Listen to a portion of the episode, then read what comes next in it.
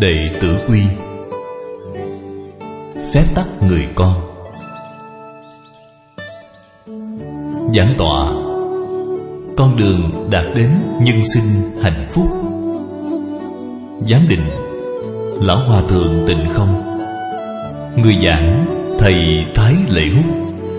Giảng ngày 15 tháng 2 năm 2005 Đến ngày 23 tháng 2 năm 2005 Giảng giải Đệ Tử Quy.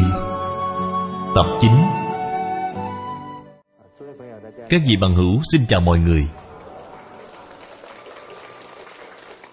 Chúng ta tiếp tục bài học sáng nay. Câu kế tiếp. Sáng phải thâm, Tối phải viếng. Sáng thâm, tối viếng. Bài học trước chúng tôi có nhắc đến Chu Văn Dương đối với cha của ông là Dương Lý. Ông đã làm được sáng thâm tối giếng. Do lòng hiếu thảo này Đã cảm động, Người dân cả nước đều học theo. Khi tôi đối diện Với thầy cô giáo, Đã có một thầy giáo nói với tôi, Thầy nói trong đệ tử quy Có vỏ trấu. Vỏ trấu là phần ngoài của hạt gạo đã xử lý xong. Những vỏ trấu này là thứ hoàn toàn không ăn được. Thầy nói có vỏ trấu. Các vị bằng hữu, Giả như người ta nói đệ tử quy Có vỏ trấu thì các vị sẽ như thế nào? Có cần lập tức tranh luận với họ hay không? Tranh luận sẽ không có kết quả gì. Chúng ta nên dùng một thái độ Cung kính thỉnh giáo họ. Xin hỏi câu nào là vỏ trấu vậy? Xin thầy chỉ giúp à? Thầy liền nói, sáng phải thâm tối phải giếng, là vỏ trấu. Tôi tiếp tục hỏi thầy, Vì sao thầy cho rằng đây là vỏ trấu? Thầy nói, một ngày phải hỏi hai lần, Quá phiền phức. Một ngày hỏi hai lần quá phiền phức. Tôi tiếp tục nói với thầy, Tôi nói, thưa thầy, Những đứa trẻ Sáng sớm thức dậy, Liền cung kính hỏi thăm cha mẹ. Chào cha mẹ buổi sớm. Người mẹ nhìn thấy trên đầu con trai phát sáng. Chứng tỏ tối hôm qua Ngủ rất ngon, Cho nên cha mẹ rất yên tâm. Sáng sớm có sự hỏi thăm của con cái, Khiến cho tinh thần người mẹ rất sảng khoái. Ngày hôm đó làm việc, rất có động lực. Đây là lợi ích của việc chào hỏi buổi sáng buổi tối, hoặc là khi chúng đi học về, thưa với cha mẹ, thưa cha mẹ, con mới về. Hôm nay cha mẹ có khỏe không ạ? À? khi chúng hỏi thăm cha mẹ cha mẹ vừa nhìn thấy sắc mặt của đứa con rất tốt, chứng tỏ hôm nay việc học ở trường rất tốt. Có lẽ không có mâu thuẫn với bạn bè, thì cha mẹ cũng yên tâm vì vậy, buổi sớm thăm hỏi một lần, buổi tối thăm hỏi một lần, khiến cho cha mẹ yên tâm hơn, được an ủi hơn. Chúng ta làm con cái một ngày nhớ cha mẹ có hai lần. Xin hỏi cha mẹ nhớ chúng ta một ngày nhớ bao nhiêu lần?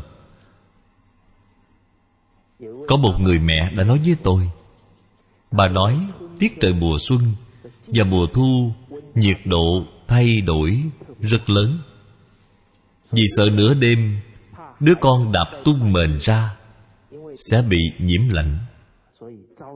Do người mẹ thì đắp mền rất mỏng. Bởi vì đắp mền mỏng, khi ngủ đến nửa đêm thì cảm thấy lạnh và giật mình dậy. Liền nhanh chóng đi xem đứa con. Thật sự là chẳng có đắp mền. Liền đắp lại mền cho đứa con các vị bằng hữu, ngay cái việc ngủ mà cha mẹ cũng không quên quan tâm đến con cái. Có thể biết được, một ngày cha mẹ nhớ chúng ta bao nhiêu lần. Từng giờ từng phút đều quan tâm. Nói đến đây, trong ký ức của tôi, cũng có ấn tượng rất sâu sắc. Nửa đêm, đều bỗng nhiên cảm thấy có người đến đắp mền giúp chúng tôi mơ mơ màng màng, mở mắt ra, có khi là cha, có khi là mẹ. Thân tình giữa cha con, mẹ con. Ở trong việc này, có một sự liên lạc với nhau rất tự nhiên. Vì vậy, tôi nói với vị thầy giáo, phận làm con, đặc biệt là khi còn nhỏ, rất khó nói là trong cuộc sống hay trong công việc thậm chí là thu nhập về kinh tế, có thể giúp đỡ cho cha mẹ điều gì đó. Chúng ta vẫn còn nhỏ, làm chưa được, nhưng tối thiểu phải làm cho cha mẹ ít lo lắng về mình, phải làm cho cha mẹ yên tâm. Sáng thâm tối giếng có thể làm cho cha mẹ yên tâm. Sau khi vị thầy đó nghe xong, thầy liền nói, thầy thái, thầy học văn hóa truyền thống rất tốt. Đương nhiên, tôi không dám nhận hết sức lo sợ. Rốt cuộc, thầy đột nhiên lại nói, thầy thái, bản thân thầy cũng chưa làm được. Chúng ta là những người đọc sách thánh hiền, rất sợ người khác nói bản thân mình vẫn chưa làm được. Đột nhiên, rất hồi hộp. Tôi liền hỏi, vì sao thầy cho rằng tôi chưa làm được?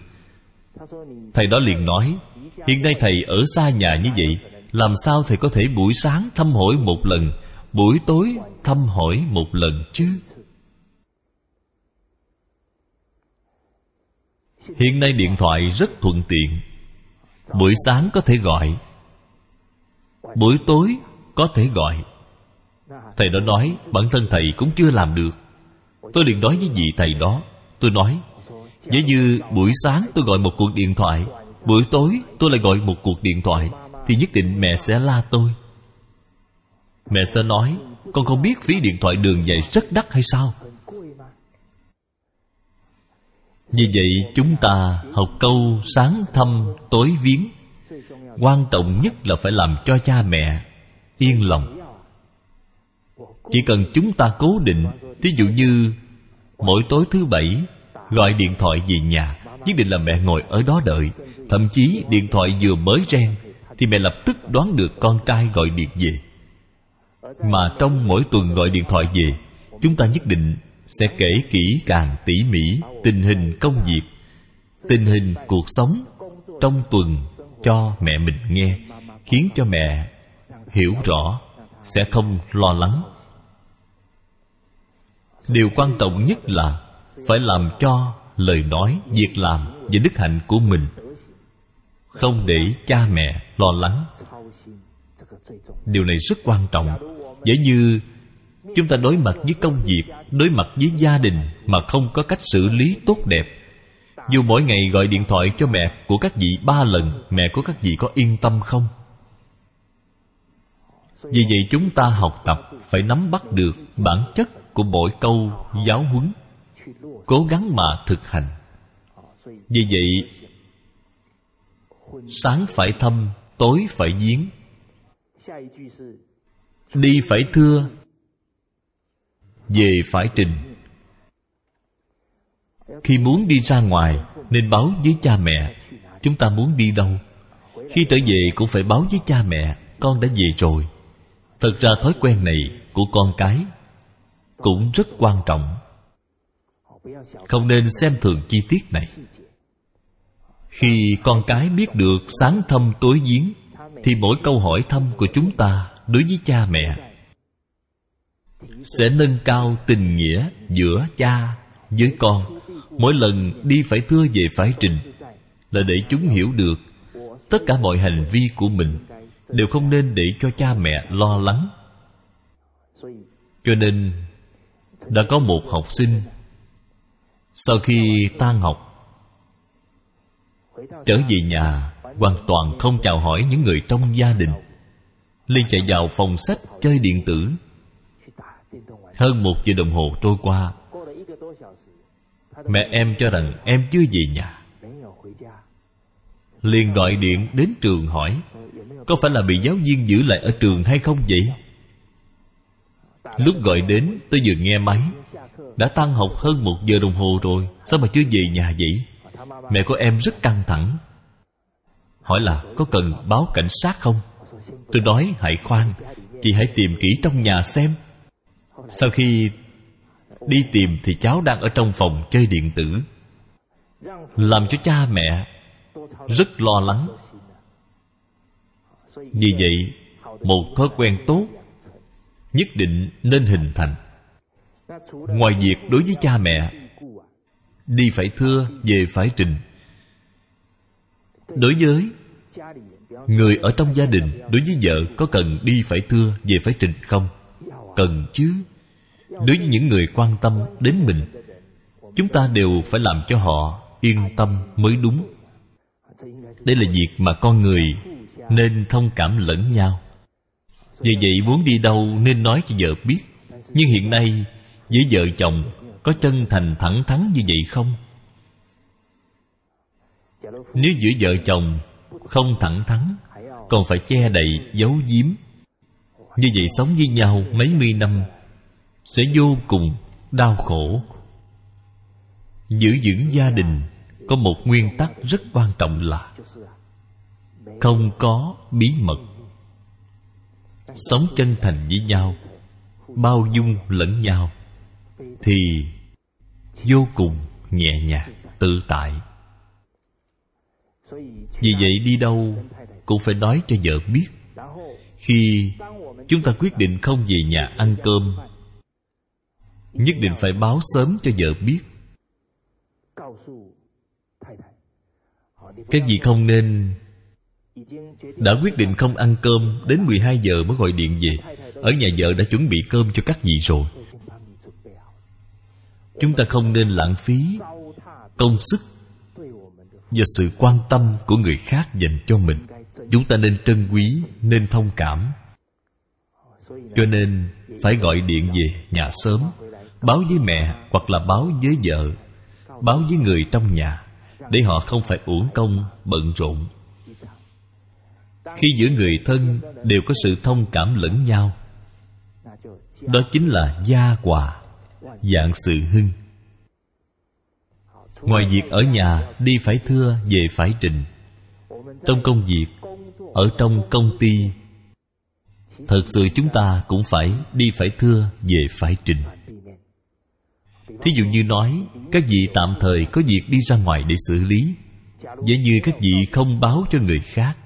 Đến lúc đó, bỗng nhiên, có việc nhất định phải hỏi các vị. Mọi người lại không biết các vị đi đâu vậy sẽ như thế nào? Mọi người sẽ vô cùng lo lắng. Cấp trên sẽ có lời oán trách các vị. Đến lúc đó cảm thấy không tin tưởng các vị làm việc không thận trọng. Vì vậy chúng ta phải biết nói, Bây giờ tôi cần đi đâu? 20 phút sau sẽ trở về. Hoặc là nói, bây giờ tôi phải đi giải quyết công việc. Giả như có việc đột xuất, Cần tôi giải quyết, Hãy gọi điện thoại cho tôi liền. Lúc này các vị phải mở điện thoại. Nếu không, đến lúc đó lại tắt máy, Mọi người không tìm các vị được, Bầu không khí sẽ không tốt. Cho nên đi phải thưa về phải trình. Chính là làm cho chúng ta nhạy bén, Thấu hiểu. Làm cho những người xung quanh Không nên vì không biết chúng ta đi đâu mà lo lắng. Sau đó chúng ta nhận thức được lời nói việc làm của chúng ta có gây ra gánh nặng cho người khác hay không. Từ chỗ này mà lưu ý, mà cố gắng.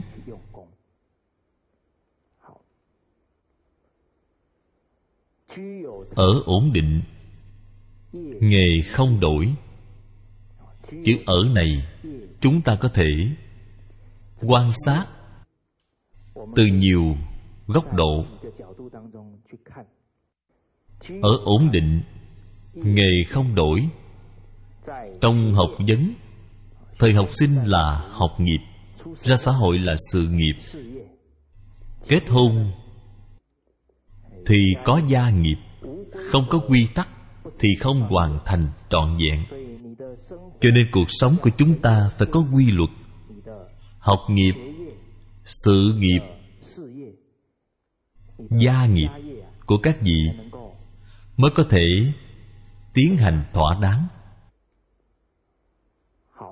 Chúng ta xem một chút học sinh trẻ con hiện nay có ổn định không?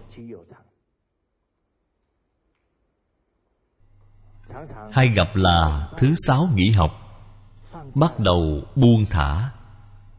Có khi xem tivi đến nửa đêm. Có em thì đi khiêu vũ suốt đêm. Ngày thứ bảy và chủ nhật. Thì làm gì? Ngủ. Ngủ rồi. Bù lại được cũng tốt. Không bù được, sức khỏe dần dần hao tổn. Chúng ta làm cha mẹ. Nhìn thấy những hành vi như vậy của con cái thì phải như thế nào? Không nên buông thả, phải nhanh chóng sửa đổi. Ngay từ lúc còn nhỏ, vào tối thứ sáu, không nên để chúng không nể nang ai, mà cứ xem tivi vì chỉ cần có một tiền lệ, có một, thì sẽ có hai, vô tam, bất thành lễ. Chúng ta nên hiểu rõ thói xấu của một người. Khi đã hình thành thì rất khó bỏ. Gọi là chơi bời lêu lỏng, mất cả ý chí. Huống hồ, trẻ con hiện nay đều không có chí hướng. Như vậy chúng chơi bời thực sự là ham muốn làm tâm trí, mê muội. Thực sự đều đắm chìm vào việc vui chơi không thể thoát ra. Vì vậy hiện nay chúng ta thấy trên nhiều tờ báo đăng, một số học sinh lên mạng internet đến nửa đêm. Việc này sẽ phát triển thành những vấn đề gì? Chúng ta sống trong thời đại này, bậc phụ huynh phải vô cùng thận trọng. Vì rất nhiều thứ thuộc khoa học kỹ thuật cao, chúng ta chưa hưởng được lợi đã bị nó hại trước rồi. Chúng ta thấy học sinh tiếp xúc với mạng internet sớm như vậy. Xin hỏi tinh thần nghiên cứu, học tập của học sinh có được nâng cao hay không? Đạo đức học vấn của chúng có được nâng cao hay không? Không có. Vì định lực của chúng chưa đủ. Các vị lại không quan tâm tình hình chúng vào internet. Thường kết bạn với những người không được tốt. Chúng lại không có sức phán đoán cũng không có lý trí, vì chưa học qua kinh điển. Cho nên bạn bè trên mạng nói lời đường mật thì chúng có thể lầm đường, lạc lối. Đời người rất có thể một bước xa chân, ngàn đời ân hận. Khi con cái thật sự phạm sai lầm thì rất khó bù đắp. Đó là sự tiếc nuối cả đời của cha mẹ. Vì vậy không thể, không cẩn thận. Có một sinh viên ở đại học sơn đông. Nửa đêm, thường chơi điện tử, đều là những trò chơi bắn giết lẫn nhau. Rốt cuộc chơi đến thần kinh, trở nên bất thường. Luôn luôn cảm thấy có rất nhiều người muốn giết mình em liền nói với giáo viên về tình trạng của mình. Thầy giáo nghe xong cảm thấy không ổn, nhanh chóng báo với cha mẹ của nó. Cha mẹ của em lập tức đến đón, nhưng chưa kịp đến đón thì em đó đã chém bị thương nhiều người ở trên đường phố. Trong đó có mấy người bị thiệt mạng. Cho nên các vị xem mê chơi lêu lỏng, làm mất đi chí hướng. Sai lầm này sẽ hủy hoại cả cuộc đời. Vì vậy, các vị bằng hữu, nên để việc học của con cái vào quỹ đạo, nên để cuộc sống có quy luật, phải có thói quen học tập, cố định. Rất nhiều phụ huynh lại nghĩ, rất khó, hiện nay con cái ham chơi như vậy. Chúng ta hình như đều nghĩ đến những điều không tốt. Các vị đều nghĩ đến những điều xấu. Đương nhiên con cái tưởng là muốn được điều gì sẽ được điều đó. Tôi nhớ lại, tôi cùng với hai chị gái từ nhỏ đã không xem tivi lúc đó tivi cũng đã rất phổ biến. Nhưng vì sao chúng tôi không xem tivi cha mẹ tôi chưa hề nói con không được xem tivi sau khi ăn cơm xong, cha mẹ tôi thì vào phòng xem sách lúc đó tôi còn nhỏ. Vào phòng của cha mẹ thì thấy hai người đang đọc sách. Tuổi còn nhỏ, có dám ngồi trước tivi nghìn ngàn xem tivi hay không? Có dám không? Không dám cho nên rất tự nhiên. Bản thân tôi và hai người chị, cả ba chúng tôi cùng nhau lên lầu học bài. Tôi nhớ lúc học phổ thông cơ sở và phổ thông trung học, mẹ tôi đi lên lầu. Không phải bảo chúng tôi học bài, mẹ bảo chúng tôi đi ngủ đi, đừng học nữa. Cho nên thói quen thành tự nhiên thật sự giáo dục con cái không khó như mình tưởng. Điều quan trọng nhất là bản thân mình phải làm gương. Cho nên cha mẹ đối với việc học tập cũng ở ổn định thì con cái cũng sẽ học theo. Đối mặt với sự nghiệp cũng phải ở ổn định giả như công việc của chúng ta không ổn định, thường xuyên thay đổi liên tục. Không ai lo lắng bằng cha mẹ. Nói đến chỗ này, cảm thấy rất hổ thẹn. Vì tôi tốt nghiệp khoảng một, hai năm, đã thay đổi gần mười công việc. Vì vậy ở đây xin sám hối, nhưng thưa các vị các vị nên thông cảm cho tôi vì sao tôi thay đổi mười công việc? Vì tôi đang tìm tòi. Cảm thấy không biết ngành nghề nào bản thân mình thật sự muốn theo đuổi. Vì vậy, nói ra cũng rất đáng thương, đã học hành mười mấy năm, cũng chẳng biết cuộc đời phải đi theo hướng nào. Cha tôi vô cùng tốt. Ông giữ nguyên một thái độ, nói với tôi, con cứ thỏa thích tìm tòi chỉ cần trong phạm vi cha có thể gánh giác được, thì cha đều ủng hộ con. Có một người cha tốt như vậy, nên tôi mạnh dạn đi thử nghiệm. Đương nhiên trong quá trình này, cũng có kinh doanh. Tiêu hết của ông một số tiền. Nhưng mà cha tôi đã nói được xem như tiền học thêm của con. Sau đó, nhân duyên hội đủ tôi đi dạy thế hai tháng. Dạy các cháu lớp một. Các cháu đứng vẫn thấp hơn hông của tôi. Bởi vì từ trước đến giờ, chẳng có ai bảo tôi đi làm thầy giáo. Tôi cũng chẳng biết tôi có thích hợp hay không, cho nên cũng rất lo sợ. Tôi nói, anh đi tìm người khác đi, không nên tìm tôi. Trước đến giờ tôi chưa nghĩ đến việc làm thầy giáo, nhưng cuộc sống thật vi diệu thường hay có những điều kịch tính mà ta không lường trước.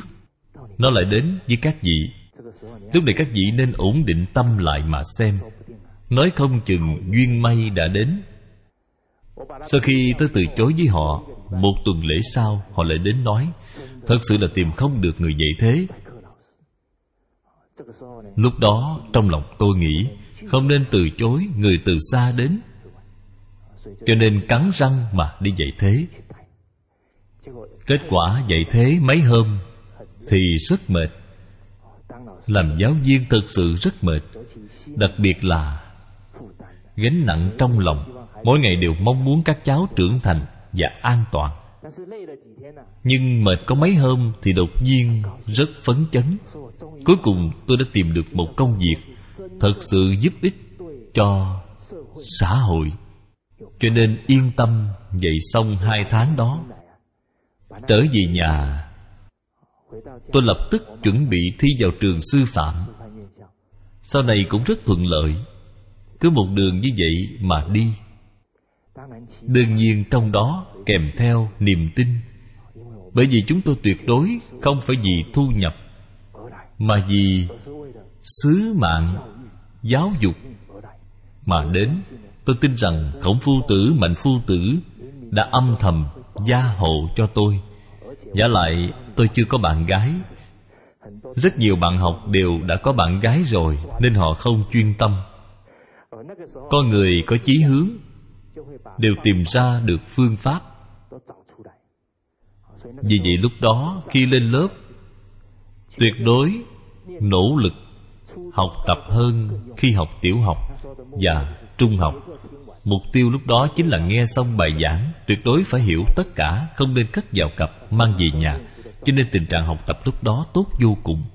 Thực sự chí hướng đối với một người vô cùng quan trọng.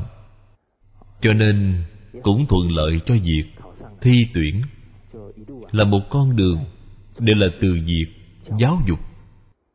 Do chính mình đã tìm thấy phương hướng của cuộc đời cũng có thể ở ổn định, nghề không đổi. Vì vậy hiện nay cha mẹ rất yên tâm về tôi. Tôi làm ở hải khẩu hơn bốn tháng. Ngay khi nghỉ tết về nhà, vừa vào nhà, tôi liền nói với mẹ. Tôi nói, thưa mẹ mẹ tu hành quá tuyệt vời. Mẹ tôi nghe xong liền ngạc nhiên, Con đang nói gì vậy? Tôi nói công việc hơn bốn tháng nay Trong lòng con Đều không có lo âu, Đều rất tích cực nỗ lực. Chứng tỏ hơn bốn tháng nay, Ở nhà mẹ cũng không có lo âu, Đều không có lo lắng cho con, Làm cho con Cũng không còn lo âu. Thực sự cha mẹ lo lắng cho ta, Chúng ta có nhận được không? nhận được chứ vậy như chúng ta không nhận được, chứng tỏ sự quan tâm của chúng ta đối với cha mẹ chưa đủ. Thời xưa, tăng sâm là học trò của khổng tử. Có một lần, ông lên núi đốn củi. Đúng lúc, ở nhà, có người bạn từ phương xa đến. Mẹ của ông nghĩ, Người ta đến từ nơi xa xôi như vậy, dễ như vẫn để người ta đợi. Thậm chí là không gặp được, Như vậy thì rất thất lễ. Nhưng không biết khi nào Tăng xâm trở về. Vì vậy mẹ của ông Lấy kim chích vào đầu ngón tay. Lập tức Tăng xâm ở trên núi Cảm thấy tim mình đau nhói, Nhất định ở nhà có chuyện rồi. Lập tức đi nhanh về nhà. Vừa nhìn thấy mẹ, liền quỳ xuống, Thưa mẹ, có chuyện gì vậy mẹ? Mẹ có khỏe không?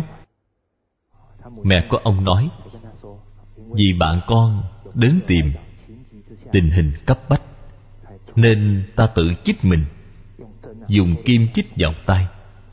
Vì vậy, thưa các vị bằng hữu, Mẹ và con Thực sự có cảm ứng. Vào khoảng thời gian Tôi ở Hải Khẩu có một lần 12 giờ đêm, Tôi đang nằm trên giường, Bỗng nhiên trong lòng Cảm thấy rất khó chịu. Bởi vì tôi không bị bệnh tim, Nên cảm thấy kỳ lạ. Nhưng đã nửa đêm rồi, Gọi điện thoại về nhà thì không tiện. Cho nên hôm sau mới gọi điện về. Rốt cuộc hôm sau Gọi điện về nhà, Mẹ tôi nói, Hôm qua lúc nửa đêm, Giống là mẹ phải uống thuốc. Thuốc có thể làm cho mình ngủ tương đối ngon. Rốt cuộc là uống thuốc. Hạ huyết áp. Vì vậy Nửa đêm rất khó chịu. Nên phận làm con của chúng ta. Thật sự có thể cảm nhận được. Nên học nghiệp, sự nghiệp của chúng ta Phải làm cho cha mẹ yên tâm. Còn gia nghiệp của chúng ta vợ chồng sống vui vẻ với nhau. Cha mẹ sẽ yên tâm. Giáo dục thế hệ sau được tốt, cũng làm cho cha mẹ yên tâm. Mệnh tử có nói, tôi bất hiếu có ba. Không con nói giỏi là tội lớn nhất. Các vị bằng hữu thế nào là không con nói giỏi là tội lớn nhất? Sanh được đứa con trai là có người nói giỏi hay sao? Hiểu quá cạn cợt Giả như sanh được một đứa phá gia chi tử, Ông bà nội cảm thấy tức giận, Suýt mất mạng. Vì vậy không con nói dỗi là tội lớn nhất. Ý nghĩa thâm sâu hơn chính là Không dạy dỗ con cái cho tốt. Chúng làm mất mặt. Cha mẹ Mất mặt tổ tông. Đó mới thực sự là Không con nói giỏi. Là tội lớn nhất. Vì vậy phải làm cho cha mẹ yên tâm Về gia đình của chúng ta. Thực sự chúng ta Phải cố gắng tăng trưởng trí huệ, Sống hòa thuận với vợ. Chỉ cần vợ chồng hòa thuận Thì có thể dạy dỗ con cái được tốt. Vợ chồng sống với nhau hòa hợp như thế nào? Hiện tại sự thật không tránh được. Là tỷ lệ ly hôn rất cao. Tôi nhớ lần đầu tiên ở Hải Khẩu, Ngồi với một nhóm bạn. Sau đó, Trong lúc ăn cơm, Ngồi cùng bàn với bốn người phụ nữ. Tôi biết được thì có ba người đã ly hôn. Còn có một người, Con của cô mới hơn một tuổi, Chuẩn bị ly hôn. Thưa các vị bạn hữu, Nhìn thấy được tình cảnh như vậy Thì như thế nào? Quả thật chúng tôi không nỡ lòng nào Nhìn thấy có thêm một đứa trẻ. Bởi vì cha mẹ ly dị Mà tạo nên mối hận suốt đời của nó. Vì vậy, Chúng tôi liền tìm cơ hội Để thảo luận việc chung sống của cặp vợ chồng đó, hy vọng có thể cứu vãn tình hình. Thay đổi suy nghĩ muốn ly hôn của cô ấy kết quả vừa ăn cơm, tôi liền chuyển đề tài câu chuyện. Tôi nói vợ chồng chung sống chỉ cần tuân theo câu châm ngôn. Thì bảo đảm vợ chồng sẽ sống đến đầu bạc răng long. Khi nói chuyện, chúng ta phải tự tin. Kết quả là người đồng nghiệp này Lập tức mở to đôi mắt, Chăm chú lắng nghe. Tôi nói Tôi nói từ lúc kết hôn. Đến khi già đi, Chỉ nhìn ưu điểm Mà không nhìn khuyết điểm Của người bạn đời. Chỉ nhìn vào ưu điểm, Không nhìn vào khuyết điểm. Sau khi tôi nói xong, Cô gái liền trao mày lại. Cái gì đã từng thấy sự trao mày hay chưa? Có khi còn có thể kẹp chết cả ruồi nữa. Cô ấy nói một câu, Thầy Thái à Khó lắm. Các vị bằng hữu, Có khó hay không? Tán thưởng người khác, Tán thưởng vợ hoặc chồng Khó đến vậy sao? Có một lần tôi giảng ở Chu Hải, Tôi vừa nói xong câu, Chỉ nhìn ưu điểm của đối phương. Sau khi giảng xong, Có cô đó nói, Thầy Thái à Họ chẳng có ưu điểm gì. Tôi tiếp tục nói với cô ấy, Tôi thật sự không phục cô. Chồng cô hoàn toàn không có ưu điểm, Vậy mà cô dám gả cho anh ta à? Như vậy các chị xem, Con người dễ hay quên, đều làm việc theo cảm tính. Tôi liền hướng dẫn họ. Tôi nói, các vị, hãy quay trở lại thuở ban đầu, vợ chồng mới yêu nhau khi đang nói chuyện yêu đương các vị có nghe ai nói khi họ đang yêu tha thiết? Sau đó thì nói, tôi rất đau khổ, có hay không vậy không thể nào. Vì sau khi đang yêu tha thiết, có thể trong mắt người yêu đều là tây thi. Điều thú vị của câu này Không phải các vị đã nắm bắt rồi sao? Vì chỉ nhìn thấy ưu điểm của đối phương. Hơn nữa, Lúc nào cũng nghĩ, Tôi có thể làm gì cho anh ấy? Lật tờ báo ra Mắt luôn tìm kiếm Tìm xem bộ phim nào thật hay Ở chỗ nào có triển lãm sách Lại có những hoạt động gì Có thể dẫn bạn gái cùng đi chơi. Giai đoạn đó đi làm. Ây da, xem sao mà mới có bốn giờ rưỡi vậy. Sao thời gian trôi qua chậm vậy? Năm giờ phải đi ăn cơm với bạn gái rồi. Cho đến lúc đó chỉ có một suy nghĩ. Tôi có thể làm gì cho người yêu đây? Thái độ như vậy? Phù hợp với chữ nào chúng tôi nói ngày hôm qua? Chữ yêu. Dùng tâm cảm nhận nhu cầu của người yêu.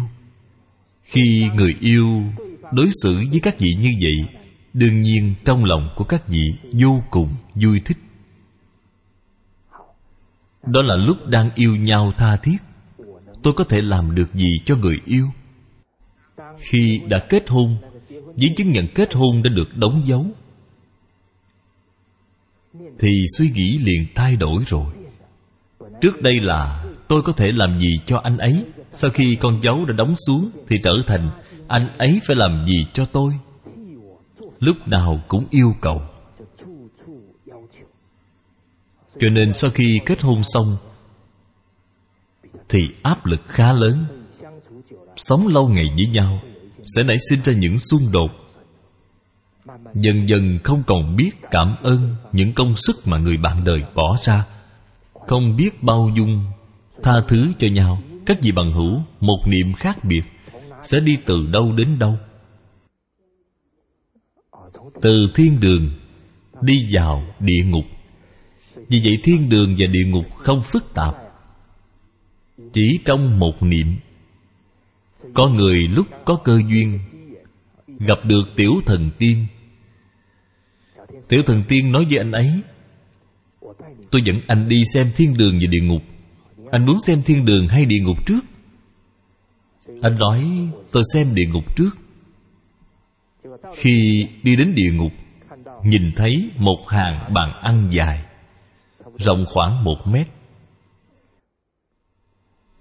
có hai hàng người ngồi đối mặt với nhau. Cả hai hàng dài đều ngồi chật người, ở giữa bày rất nhiều thức ăn. Vừa hô bắt đầu, bởi vì đũa của họ đều dài một mét. Vừa hô bắt đầu, mỗi người đều nghĩ đến ai? Nghĩ đến cái bụng đang đói của mình, gấp thức ăn lên, liền đưa vào miệng của mình. Vì đôi đũa quá dài nên đến nửa chừng thì hai bên đánh nhau. Những người chưa gấp được thì rất giận dữ, chửi mắng đối phương, càng lúc càng mắng dữ dội. Thức ăn rơi đầy trên mặt đất. Họ đang sống ở đâu? Ở địa ngục. Đều chỉ trích lẫn nhau, chửi mắng lẫn nhau.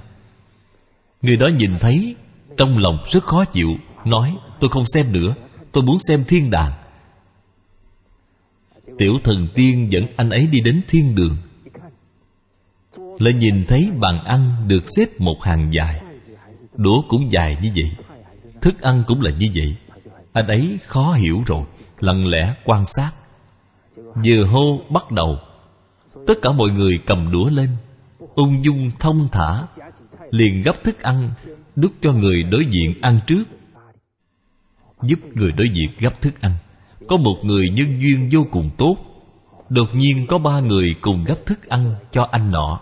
Anh ta nói, chậm lại một chút, tôi sắp nghẹt thở rồi. Các vị nghĩ xem, khi mỗi người luôn luôn nghĩ đến người khác, ăn một miếng thức ăn không chỉ được no bụng, còn được điều gì nữa? Tâm trạng cũng rất thích thú. Câu chuyện này đã biểu hiện thiên đường và địa ngục, chỉ ở trong một niệm. Tôi từng đến giảng ở vùng nông thôn của hải khẩu. Lần diễn giảng đó rất có ý nghĩa, có dẫn theo người phiên dịch. Vì nơi đó là người hải nam. Họ nói tiếng hải nam. Tôi thì không hiểu, cho nên trưởng thôn và phó thôn đều tham gia quan phụ mẫu như vậy, hiếm có vô cùng.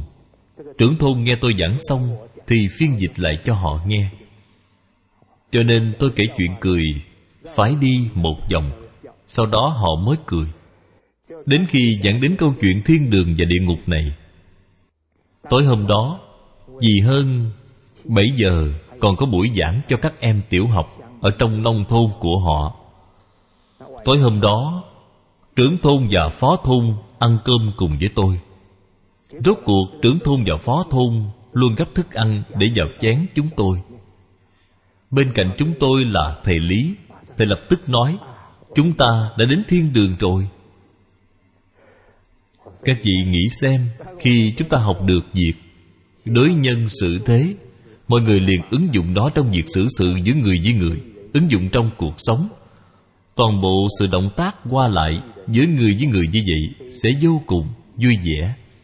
Tin rằng các vị hiện tại ăn cơm cũng cảm thấy rất vui. Tôi nghe được có một bạn học của chúng tôi nói, mời mọi người dùng tự nhiên. Khi người khác dùng lễ nghi đối xử chúng ta chúng ta sẽ rất dễ chịu. Thưa các vị, không nên xem thường động tác này một đứa trẻ từ lúc nhỏ đã lo lắng cho việc hành vi của chúng ảnh hưởng đến người khác. Dễ như hôm nay đồng nghiệp cùng ăn cơm với nhau, Cái gì ăn no rồi, Không nói tiếng nào lập tức bỏ đi, Sẽ gây cho người khác ấn tượng gì? Những người xung quanh nói, Vừa rồi tôi có làm mất lòng anh ta sao? Đồng nghiệp khác thì nói, Có phải hôm qua cãi nhau với bạn trai hay không chứ? Vì vậy lễ phép là khoảng cách đẹp đẽ giữa người với người. Chúng ta đứng dậy Nên quan tâm đến người khác. Xin các vị dùng tự nhiên, tôi xin đi trước. Thì người với người Sống chung với nhau rất hòa thuận. Vì vậy từ những tình tiết nhỏ trong cuộc sống Có thể giúp họ luôn luôn dùng lễ nghi, Đối xử với mọi người. Khi tôi kể xong câu chuyện, Chủ yếu là Muốn nói với mọi người. Thật sự vợ chồng chung sống với nhau. Điều quan trọng nhất là Trạng thái tâm lý. Khi chúng ta luôn biết Tán thán ưu điểm của đối phương, Thì đối phương cũng cảm thấy Tôi phải ngày càng tốt hơn mới đúng. Như vậy, vợ chồng chung sống với nhau. Tuy là tôi chưa kết hôn, Nhưng nghe nói Tôi nói thu hút nhất chính là nói về vợ chồng chung sống với nhau. Một người không nhất định phải tự thân trải qua mới có kinh nghiệm. Chúng ta nên học tập rất nhiều ở người khác. Bởi vì tôi đã từng ở nhà cô giáo dương nửa năm. Thường nhìn thấy một vài bí quyết của vợ chồng cô chung sống với nhau. Tôi còn nhớ, cho dù là cô hay chồng của cô? Hãy bước vào nhà Nhất định sẽ nói tôi đã về rồi. Người trong nhà cho dù là đang bận việc gì Nhất định sẽ như thế nào? Bỏ hết công việc đang làm Liền bước ra a à, mình đã về rồi. Không nên xem thường những lời chào hỏi nhẹ nhàng này. Khi những lời chào hỏi này không thấy nữa Thì khoảng cách giữa người với người Càng lúc càng xa. Rất nhiều người Người nhà vừa bước vào, Cái đầu như thế nào? Vẫn cúi xuống, tiếp tục ngồi ở đó đọc báo. Chẳng có bất kỳ biểu lộ nào. Mặt trái của yêu thương không phải là hận, mà là sự thờ ơ. Sự thờ ơ gây tổn thương nhiều hơn so với hận. Các vị hận có lúc nổi giận thì chửi mắng nhưng vẫn có thể giao lưu tình cảm, có đúng không? Nhưng giả như, đối với sự ra sức của đối phương đều ngoảnh mặt làm ngơ. Kiểu thờ ơ như vậy Sẽ làm cho người đau lòng.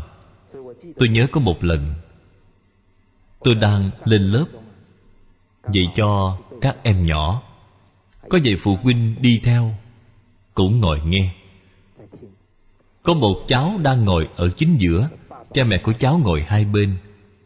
Đúng lúc tôi nói với các cháu, Một niệm thiện của chúng ta có thể làm cho nước kết tinh rất đẹp. Các vị nói với nước Tôi rất cảm ơn và yêu bạn Thì nước sẽ kết tinh rất đẹp. Nhưng nếu các vị nói Ta rất ghét, rất hận ngươi Thì nước sẽ kết tinh rất xấu. Sau đó chúng tôi lấy quả táo làm thí nghiệm. Một quả để ở cửa trước Một quả để ở cửa sau. Quả táo ở cửa trước thì được khen ngợi. Quả táo ở cửa sau thì bị trách mắng. Chân lý thì phải dựa vào đâu? Dựa vào sự kiểm chứng của chính mình. Kết quả một tuần sau, quả táo ở cửa trước vẫn bóng loáng. Quả táo ở cửa sau thì đã có mấy nếp nhăn. Rốt cuộc, một người bạn của tôi nói, đấy, quả táo bị trách mắng cho anh ăn cái gì có muốn ăn không? Nếu ăn quả đó, có phải là nuốt hết những lời mắng chửi vào đó hay không?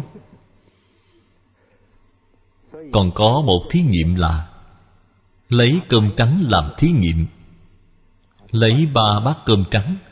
Một bát thì ca ngợi là vì có bạn đã làm cho thân thể của chúng tôi có được dinh dưỡng. Bát thứ hai thì mắng nó, sao ngươi khó ăn như vậy? Bát thứ ba thì không để ý đến. Không nói gì với nó. Rốt cuộc một tuần lễ sau bát cơm thứ nhất lên men, có mùi thơm. Bát thứ hai, mùi hôi khó ngửi, có màu đen. Bát thứ ba cũng phát ra mùi hôi hôi hơn cả bát thứ hai nữa. Vì sao vậy? Vì thờ ơ không để ý đến với nó. Vì vậy thưa các vị bằng hữu, chiến tranh lạnh lợi hại hay chiến tranh nóng lợi hại hơn? Chiến tranh nóng ít gây bệnh ung thư, còn chiến tranh lạnh dễ gây bệnh ung thư, rất vất vả, cực khổ. Tôi nói đến chỗ này, cha mẹ ngồi hai bên đứa bé, người chồng nhìn nhìn cô vợ còn đưa tay qua vỗ vỗ lên vai người vợ, sau đó nhìn vào cô ấy. Tuy tôi không biết người chồng nói điều gì, nhưng từ ánh mắt của người chồng, tôi hiểu được. Người chồng nói em xem, thầy giáo đang nói em đó. Tôi ở trên bục giảng mà toát mồ hôi lạnh thay cho anh ấy. Tôi thấy cô vợ quay đầu lại, trừng mắt lườm người chồng một cái. Tôi liền nghĩ, tôi nói người chồng đó thật sự không nhạy cảm, thiếu nhạy bén. Anh ta không nhận thức được vì sao người vợ chiến tranh lạnh với mình. Thật sự, phụ nữ đâu có khó sống chung như vậy chứ. Tôi nghĩ nhất định là người vợ đã bỏ rất nhiều công sức. Nhưng anh ta ngay cả lời tán thán cũng không có. Vì vậy người vợ luôn cảm thấy khó chịu. Khó chịu lâu ngày thì càng lúc càng nghiêm trọng rồi. Vì vậy, cánh đàn ông chúng ta nên nhớ câu này. Một câu nói tốt lành. Dù làm trâu làm ngựa cũng vui lòng. Nên khen ngợi vợ cho nhiều. Giả như hôm nay ăn cơm, Khi ăn thì nhất định phải như thế nào? Món này nấu sao mà ngon vậy? Cơm này em nấu sao mà thơm vậy? Không chừng vợ của các vị sẽ đói Em đi nấu thêm món này nữa nhé. Giả như các vị ăn, Tiếp tục ăn, Sắp no rồi thì nói, Sao mà khó ăn thế? Thì có thể vợ của các vị Bỏ đói các vị ba ngày. Vì vậy phải luôn luôn khen ngợi đối phương. Có một lần, Chồng cô giáo Dương bước vào nhà. Cô Dương bước lại nói Mình về rồi à? Sau đó nhìn thấy chồng mình xách một số đồ đạc. Cô nhanh chóng bước đến, Xách giúp chồng mình những món đồ đó. Sau đó nói với người chồng vậy là được rồi, Sao mà khách sáo vậy? Còn mang nhiều quà về như vậy? Vì vậy tôi nói Vợ chồng sống chung, Người nhà sống chung với nhau Thì phải cần thêm một chút gì? Tính khôi hài. Nên nhớ là cho dù người chồng có mua món gì về nhà cũng không nên chê này chê nọ. Nói không chừng người chồng đã lựa chọn hết nửa ngày mới chọn được mấy cái ly đẹp. Cái gì không nhanh chóng phụ sách mà còn nói, sao mà anh mua nhiều thứ không cần thiết như vậy chứ? Người chồng sẽ cảm thấy sự nhiệt tình của mình đã bị dội một thùng nước lạnh rồi. Sau đó thì thường xuyên bởi vì chồng cô dương tay nghề vô cùng giỏi, vừa biết nấu cơm, lại biết pha trà. Theo sự quan sát của tôi, có thể là do cô dương khen ngợi mà có được. Trà được pha xong, cô dương uống xong liền nói, sao có người pha trà thơm như vậy chứ? Có khi cắt trái cây, cắt cam, ăn vào liền nói, cam này cắt thật là ngọt. Luôn luôn tán thán người bạn đời người bạn đời ngày càng cảm thấy có giá trị hơn, ngày càng biết giúp đỡ các vị. Hôm nay, ông chồng của các vị chợt có ý nghĩ giúp các vị rửa chén. Các vị nên làm như thế nào? Các vị bước lại. Sao mà rửa chén không được sạch vậy? Lúc đó nên kiềm chế sự không vui của các vị lại. Thí dụ, đã rửa được năm sáu cái rồi không chừng có một cái rửa rất sạch. Các vị nên cầm cái đó lên. Anh xem cái này rửa sạch như vậy. Lần đầu tiên rửa chén, em cũng không rửa sạch được như anh. Các vị xem, lần sau anh ấy có giúp các vị rửa nữa không? Lần sau nhất định là anh ấy sẽ giúp các vị. Bởi vì anh ấy đã được tán thành. Vì vậy bao dung nhiều một chút, tán thành nhiều một chút thì mối quan hệ giữa vợ chồng chung sống với nhau rất tốt. Người với người chung sống với nhau, chỉ cần các vị giữ đúng một phương pháp hay là tứ nhiếp pháp, nhất định sẽ chung sống với mọi người rất hòa thuận. Đây là cách sống giữa người với người. Thứ nhất là bố thí. Nói như hiện nay là đãi khách nhiều, tặng quà nhiều. Giữa vợ chồng giả như, có thể thường xuyên tặng những món quà nho nhỏ, thì trong lòng người vợ sẽ cảm thấy chồng mình đi đến đâu cũng nhớ đến mình. Vì vậy khi đi công tác, cái gì cũng có thể quên được. Nhưng tuyệt đối không nên quên mua quà cho vợ. Các vị không nên hãy mua là mua hạt trân châu. Như vậy thì chịu sâu thấu. Của ít lòng nhiều. Đúng ngày ngày sinh nhật của vợ, hoặc là kỷ niệm ngày kết hôn, nên dẫn vợ đi ăn ở ngoài tiệm. Em nấu cơm thật sự là cực khổ quá đi. Nào, chúng ta cùng nhau ra tiệm ăn nhé. Tấm lòng của các vị như vậy sẽ làm cô ấy cảm thấy công sức đã bỏ ra rất đáng. Thứ hai là ái ngữ, như chúng tôi vừa nói, tán thành người bạn đời nhiều hơn dùng nhiều lời an ủi dành cho người bạn đời. Đương nhiên, ái ngữ ở đây không nhất thiết đều là lời dễ nghe. Ái là thật lòng quan tâm đối phương. Làm vợ thì phải phụ chồng, nuôi dạy con cái. Cho nên đối diện với những sai lầm của chồng, chúng ta cũng phải khuyên bảo. Đương nhiên khuyên bảo cũng phải chú ý thái độ chú ý phương pháp. Nên dùng thái độ gì? Trong đệ tử quy có dạy không? Đệ tử quy có thể giải quyết vấn đề của vợ chồng không? Có. Các vị xem, cùng khuyên thiện, cùng lập đức, thấy người tốt, nên sửa mình. Các vị nhìn thấy ưu điểm của người bạn đời, họ sẽ rất vui tiếp theo, ân phải báo, oán phải quên. Các vị luôn luôn nghĩ đến sự cực khổ của người vợ, sự vất vả của người chồng. Mối quan hệ đó nhất định là rất tốt, răng cũng có khi cắn trúng lưỡi. Huống hồ là vợ chồng làm sao không thể không có xung đột. Nhưng mà các vị không để trong lòng, oán phải quên. Vì vậy, thưa các vị bạn hữu, không nên xem thường đệ tử quy, có thể giải quyết nhiều vấn đề trong cuộc sống của các vị. Vì vậy, ái ngữ cũng bao gồm việc khuyên bảo người bạn đời. Tiếp theo là lợi hành. Lợi hành. Do con người hay quên này quên nọ, chúng ta luôn giúp đỡ người bạn đời. Ghi nhớ một số điều quan trọng.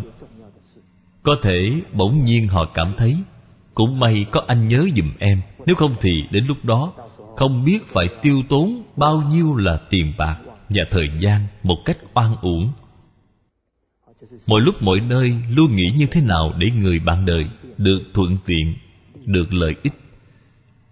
Thí dụ hôm nay người chồng đi làm về tương đối trễ. Người vợ nên bày tỏ tấm lòng là phải bật sáng đèn ngoài hành lang, làm cho người chồng trở về không cảm thấy căn nhà bị tối đen. Sau đó viết tờ giấy để trên bàn. Em đã nấu cho anh tô mì anh cực khổ quá, ăn xong rồi ngủ nha. Đây cũng là lợi hành, làm cho họ cảm thấy công việc có vất vả hơn nữa. Vẫn có một người đồng hành với họ. Điều cuối cùng là đồng sự. Vợ chồng có chung sự nghiệp gì? Là gia nghiệp. Tổ chức gia đình thật tốt dạy dỗ thế hệ sau cho thật tốt. Vì vậy vợ chồng thường xuyên có thể trao đổi nhiều về việc giáo dục con cái.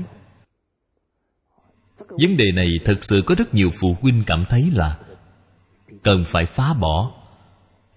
Chúng ta đem những quan niệm đúng đắn nói với người bạn đời. Thái độ cũng không nên quá mạnh mẽ. Cái gì không nên nói với chồng mình vừa trở về, bắt đầu từ ngày hôm nay việc dạy dỗ con cái anh đều phải nghe theo em. Có nên như vậy không? Không nên. Cái gì không nên nói em đã nghe thầy thái giảng rồi. Sau này đều phải nghe lời em. Giả như các vị như vậy thì sau này tôi không dám đến. Bởi vì khi tôi đi trên đường có thể sẽ có người đến hỏi ông có phải là thầy thái không? Nhất định tôi sẽ nói tôi không phải. Bởi vì ông ấy đang đằng đằng sát khí vì vậy đồng sự phải được xây dựng trên quan điểm đúng đắn. Chúng ta có thể thông qua một số băng đĩa như cô giáo dương băng đĩa về đệ tử quy hoặc là băng đĩa tôi đang giảng. Dần dần cùng nhau xây dựng chung nhận thức. Được rồi, tiết học hôm nay xin học đến đây. Xin cảm ơn mọi người. Cẩn dịch. Ban biên dịch. Tình không pháp ngữ. Địa chỉ email vọng tây cư sĩ, a móc gmail com. Người đọc, hạnh quan phát tâm cúng dường, do nhóm đệ tử quy. Thành tâm cúng dường, nguyện cả thảy chúng sanh đều tín niệm di đà, đồng cầu sanh về nước cực lạc. Nguyện đem công đức này trang nghiêm phật tịnh độ trên đền bốn ơn nặng, dưới cứu khổ ba đường. Nếu có ai thấy nghe, đều phát tâm bồ đề. Hết một báo thân này, đồng sanh về nước cực lạc. Nam mô a di đà phật.